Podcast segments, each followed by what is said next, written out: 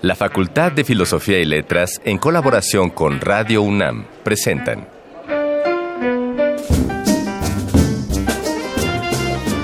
Lecturas de pasillo y debates de jardinera, pensamientos de biblioteca y encuentros de ludoteca, cátedras extraordinarias fuera del aula.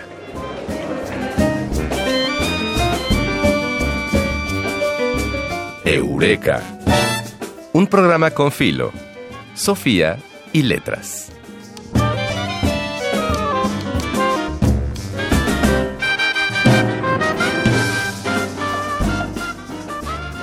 Con el tiempo, muchas de las fechas que considerábamos fiestas nacionales han perdido la importancia que solíamos darles. Mucho de ello es porque ahora conocemos los hechos históricos con más precisión. De las pocas fiestas que han sobrevivido y de las cuales aún podemos sentir genuinamente algo similar al orgullo, está el dieciocho de marzo, Día de la Expropiación Petrolera. Cuando el general Lázaro Cárdenas lo decretó en mil novecientos treinta y ocho, la maquinaria, instalaciones, edificios, refinerías, estaciones de distribución, embarcaciones, oleoductos y todos los demás bienes muebles e inmuebles de las compañías petroleras privadas pasaron a manos del Estado. Y aunque ya han pasado un par de semanas de la fecha, hemos decidido dedicar este episodio de Eureka para conmemorar esa fecha. A nombre de mi compañera Ana María Gomís, soy Ignacio Escárcega y esto es lo que escucharemos en esta emisión. Lo que vamos a tener en el Arcón Mascarones de hoy es parte de la memoria auditiva que queda de Lázaro Cárdenas. Para la entrevista tres de diez, el maestro del Colegio de Geografía José Manuel Ortega platicará con nosotros sobre la importancia en la actualidad de la expropiación petrolera. Y las voces de Alameda nos informarán sobre los eventos importantes esta semana en nuestra facultad. Bienvenidas y bienvenidos, pues, a otro capítulo más de Eureka, un programa con filo, Sofía y Letras.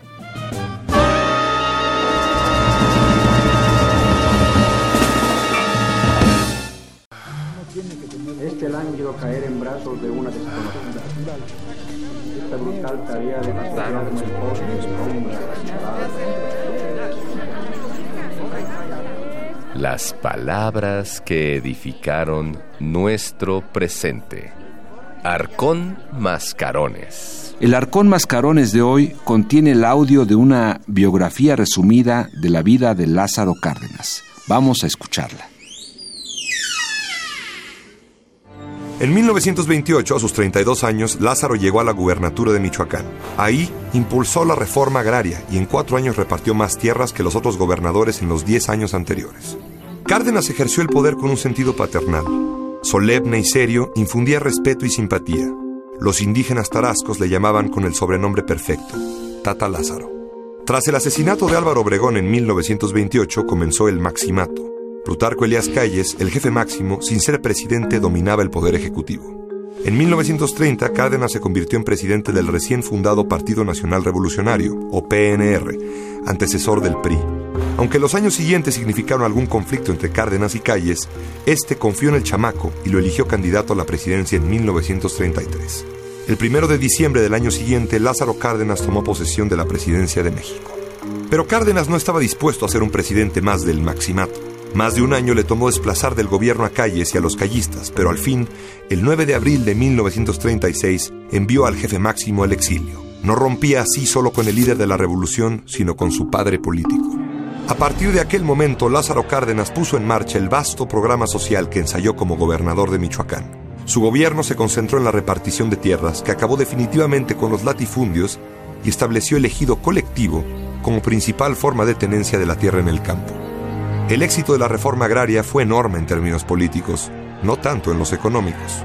El gobierno cardenista tuvo una importante presencia en el plano internacional. En mil novecientos treinta y seis se pronunció a favor de la República Española y cuando ésta fue derrotada admitió a miles de refugiados de la Guerra Civil.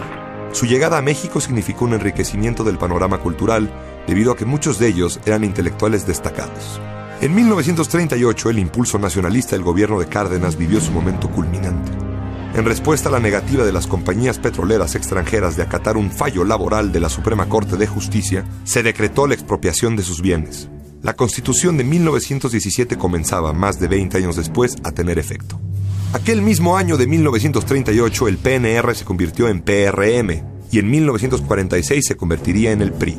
Al plantearse la sucesión en mil novecientos cuarenta, la decisión lógica de Cárdenas parecía ser su mentor, el radical y explosivo Francisco J. Mújica. Sin embargo, terminó por inclinarse por su antiguo y fiel lugarteniente, el moderado Manuel Ávila Camacho. Al terminar su gobierno, Cárdenas apuntó en su cuaderno de memorias: me esforcé por servir a mi país y con mayor empeño al pueblo necesitado. Cancelé muchos privilegios y distribuí en buena parte la riqueza que estaba en pocas manos. Decía la verdad. Durante los años de la Segunda Guerra Mundial, Cárdenas desempeñó el cargo de secretario de la Defensa. Sin salir del P R I, se convirtió en figura tutelar de la izquierda en México y también fuera del país. En mil novecientos sesenta, Fidel Castro lo invitó a La Habana para participar en la primera conmemoración oficial del asalto al cuartel Moncada. Lázaro Cárdenas falleció en la Ciudad de México el diecinueve de octubre de mil novecientos setenta.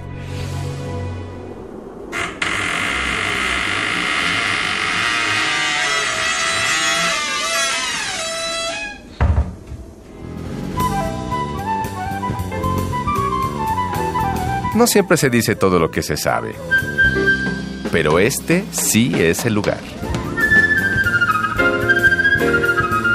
tres de diez.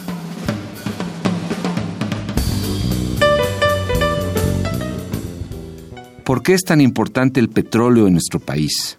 Sabemos que es uno de los recursos naturales que abundan en nuestro territorio, pero ¿en qué proporción? ¿Cuáles son las condiciones del subsuelo que hacen privilegiado a nuestro país? Para hablar al respecto se encuentra con nosotros el maestro en geografía José Manuel Ortega. Bienvenido, bienvenido José Manuel. Gracias. Que aparte han de saber que es un chavo el maestro en geografía José Manuel Ortega y estamos muy contentos de que nos acompañe. Oye, José Manuel, yo me acuerdo, siendo a mi vez muy chavo, que de aquella frase legendaria de José López Portillo que decía: ya nos toca administrar la riqueza. Y me acuerdo que se debatía mucho de si México debería estar o no en la, en la OPEP, por ejemplo. Por lo tanto, José Manuel, la pregunta puede ser: ¿qué tanto México es o no una potencia petrolera? Bueno, actualmente no lo es, ¿verdad? Actualmente tenemos... Ni, ni, ni, es que ni, ni tenemos un subsuelo lleno de petróleo, digamos. Pues las reservas, digamos, de México están... Digamos, no somos de los primeros países, pero tampoco nuestra riqueza es tan desdeñable, digamos, ¿no? Uh-huh. Quizá aquí lo más importante tiene que ver con que la administración de la riqueza, como tú dices, lo que es todo el proceso, digamos, de extracción, refinación y circulación, digamos, de, tanto del crudo como de, las, de los diferentes derivados, pues ha ido decayendo, ¿no? La extracción de crudo como tal, pues tiene que verse acompañado con una... transformación, darle un valor agregado. Claro. Y eso se ha ido, digamos, perdiendo en los últimos veinte, treinta años, ¿no? La potencia, digamos, que, que fuimos en términos de extracción de petróleo y también de refinación, aunque sea para el mercado interno, para, la, para el consumo dentro de, de México, pues comenzó a, a decaer poco a poco, ¿no? En los uh-huh. últimos en los últimos años. Claro, se ha modificado, ¿no? Porque uno de los imaginarios de la riqueza, por ejemplo, era...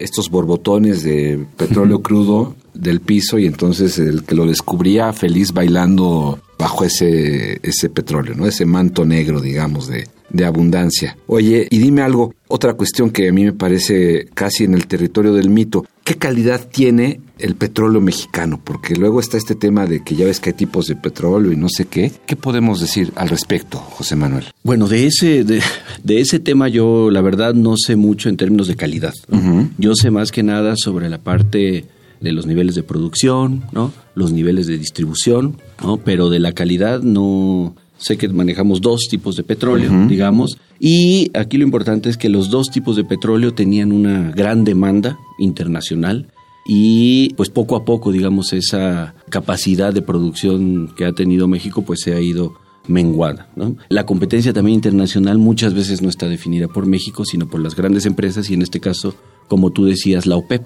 ¿no? Uh-huh. Y eso hace que pues haya una guerra de precios. Y México, al estar pues entre la espada y la pared, pues se vea en cierta medida afectado, ¿no? De cualquier manera, los dos tipos de petróleo han, tienen comportamientos similares en los precios. Suben digamos, y bajan de manera que, digamos, en, las, en los últimos días ha estado a la alza, ¿no? Los precios, sí, de, los precios sí, del sí. petróleo. Sí, sí, que se estima que eh, está en, entre cincuenta y cincuenta y cinco es la fluctuación. Si llegara a sesenta, pues sería muy, muy importante para las finanzas, digamos, del gobierno mexicano. Pero estiman que esté entre cincuenta y cincuenta y cinco.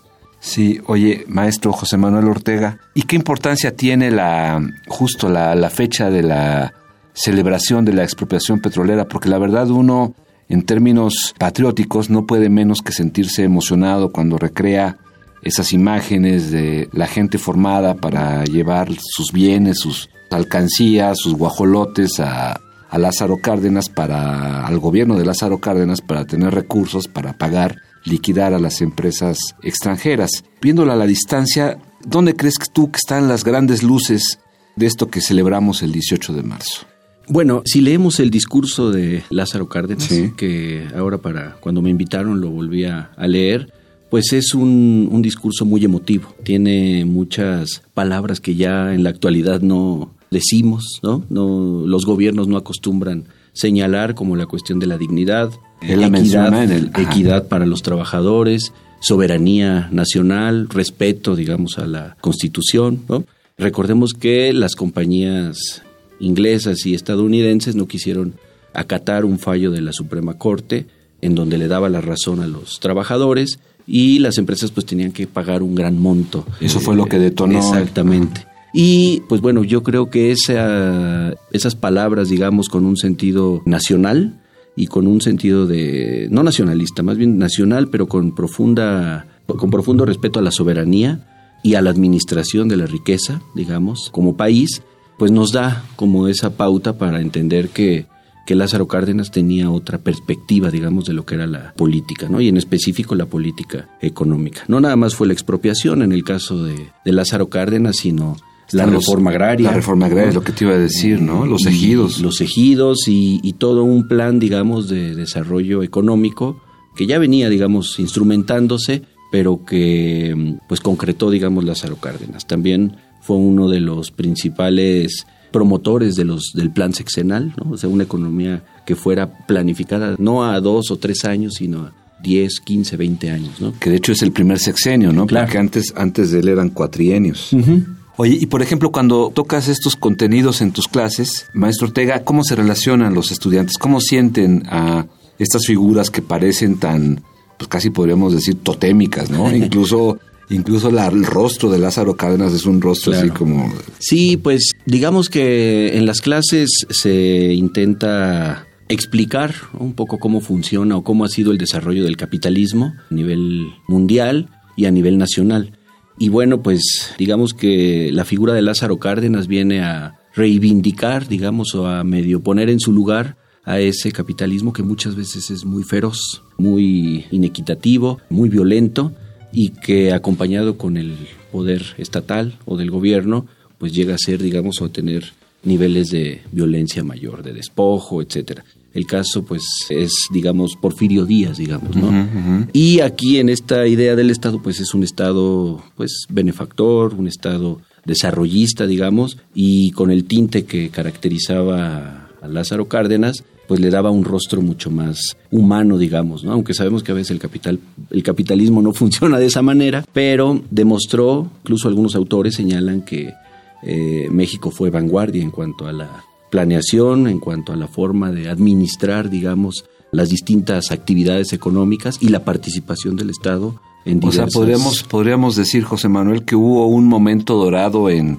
la producción petrolera en México después de la expropiación. Sí, claro. ¿Cómo fue y, y más o menos por qué época y así? De hecho, pues la estrategia viene desde Plutarco Elías Calles, pero pues todavía quedaban los resabios de la revolución, un país completamente este, desarticulado, con pocas telecomunicaciones, pocos transportes. Y bueno, pues el, el plan que se impuso, bueno, más bien que se concretó ya con Lázaro Cárdenas, dio pie a que ya se iniciara un proceso de industrialización, digamos, que no todo fue dorado, digamos, no todo fue este, miel sobre hojuelas, como dicen, pero sí tuvo un, digamos, un resultado muy positivo para, en términos económicos y en términos sociales.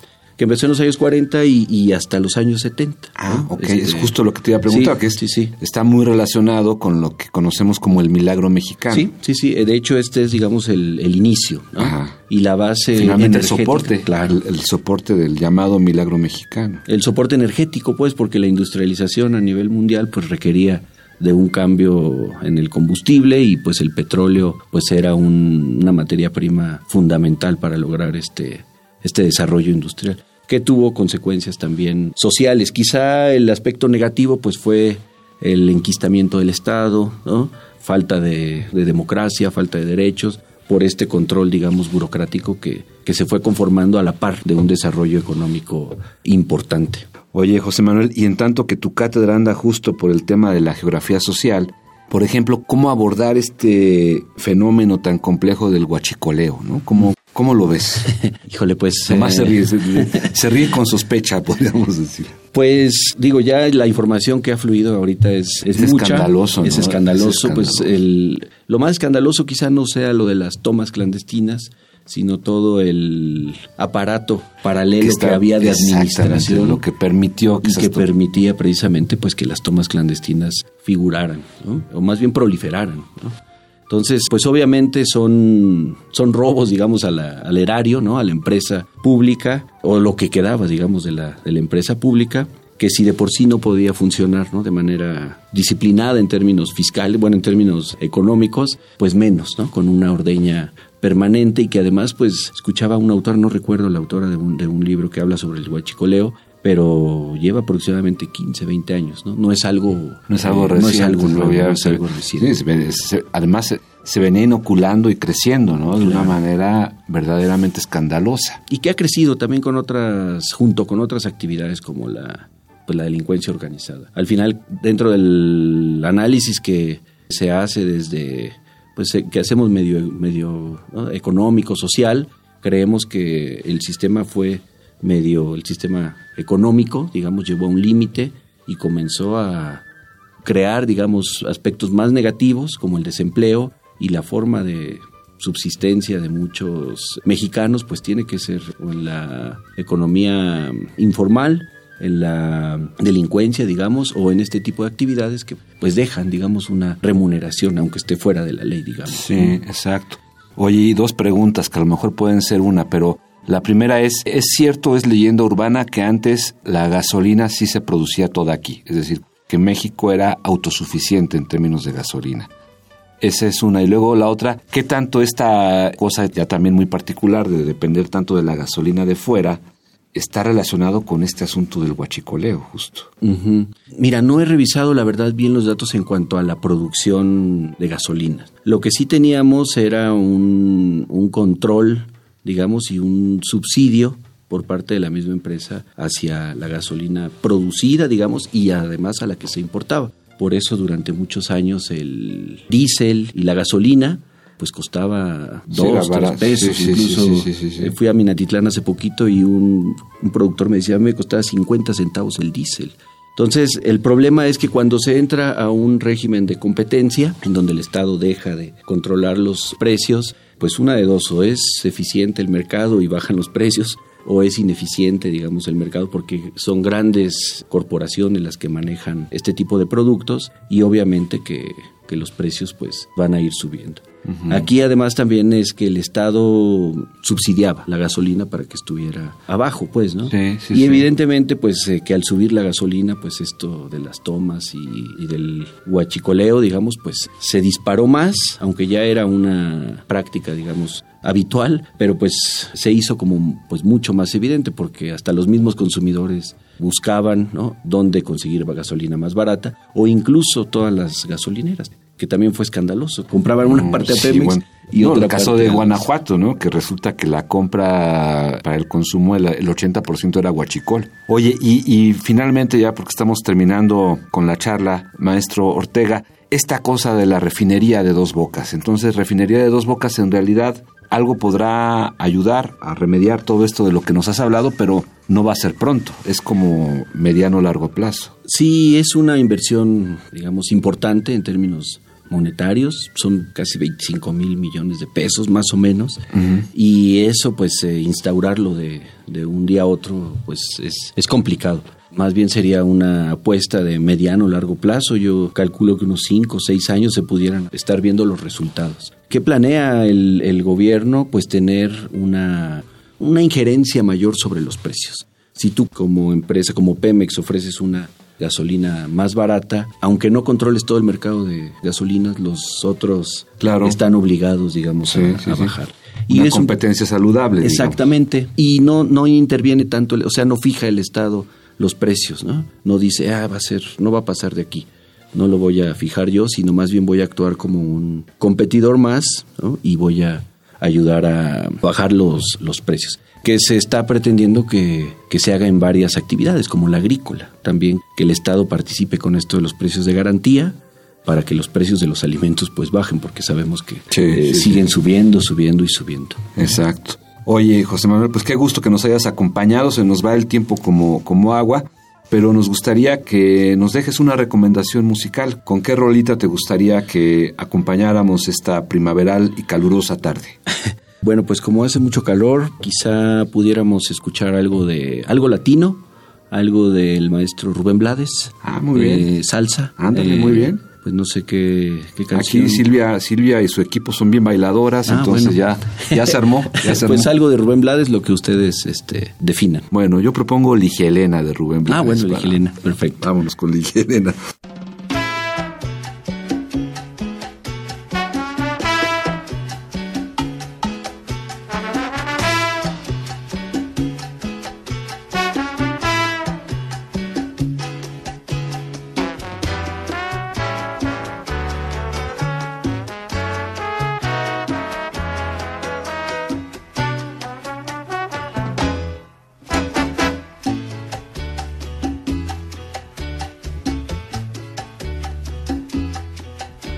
Ligielena, la cándida niña de la sociedad,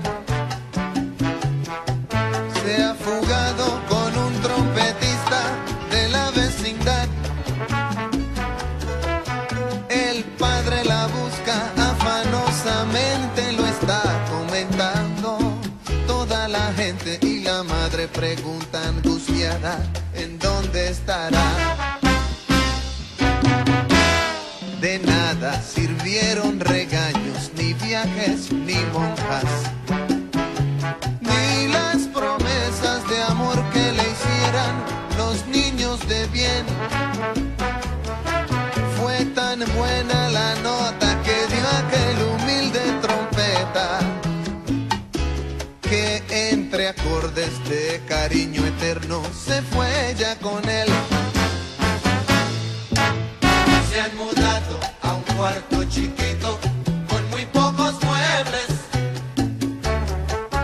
y allí viven contentos y llenos de felicidad. Mientras tristes los padres preguntan en dónde fallamos, Ligielena con su trompetista amándose está. Dulcemente se escurren los días en aquel cuartito, mientras que en las mansiones lujosas de la sociedad, otras niñas que saben del cuento al dormir se preguntan, ay señor, ¿y mi trompetista cuándo llegará? Saben del cuento al dormir se preguntan, ay señor, ¿y mi trompetista cuándo llegará?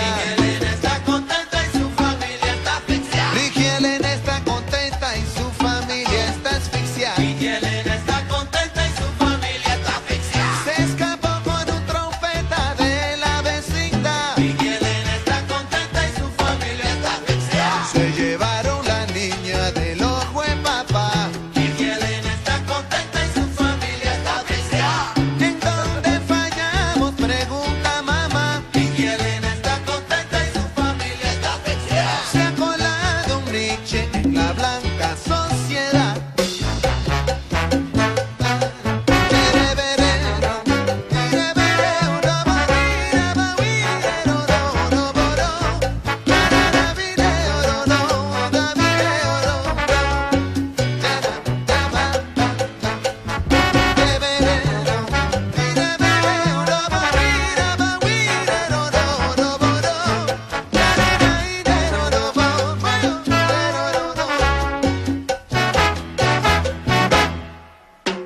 Miguelina está contenta y su familia está feliz.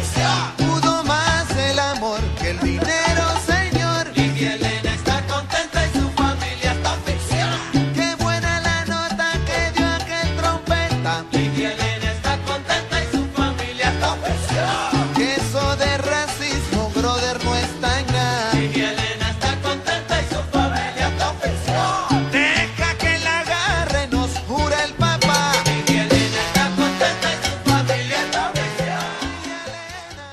Eureka, un programa con Filo, Sofía y Letras.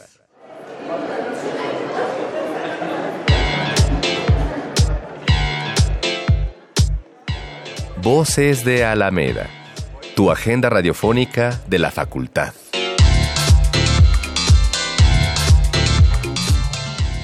Mañana, nueve de abril, se llevará a cabo el séptimo Coloquio Estudiantil sobre Identidades en América Latina.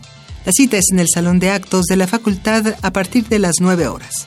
También te invitamos a que asistas a la inauguración del decimosexto Coloquio de Estudiantes de Letras Clásicas.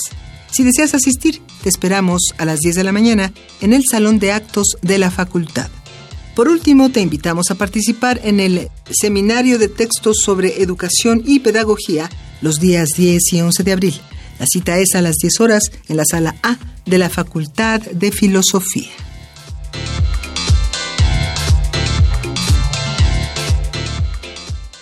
¿Cuántas tradiciones aún podemos conmemorar? ¿Es válido continuar celebrando nuestros días históricos o debemos mirar al presente y al futuro con nuevas fechas sobresalientes de nuestra historia?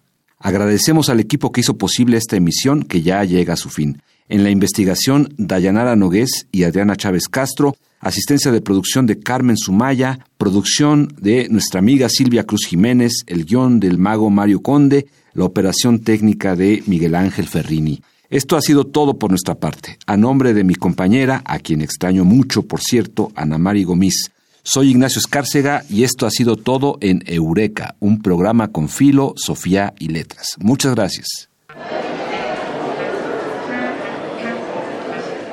El tiempo vuela cuando el pensamiento se divierte.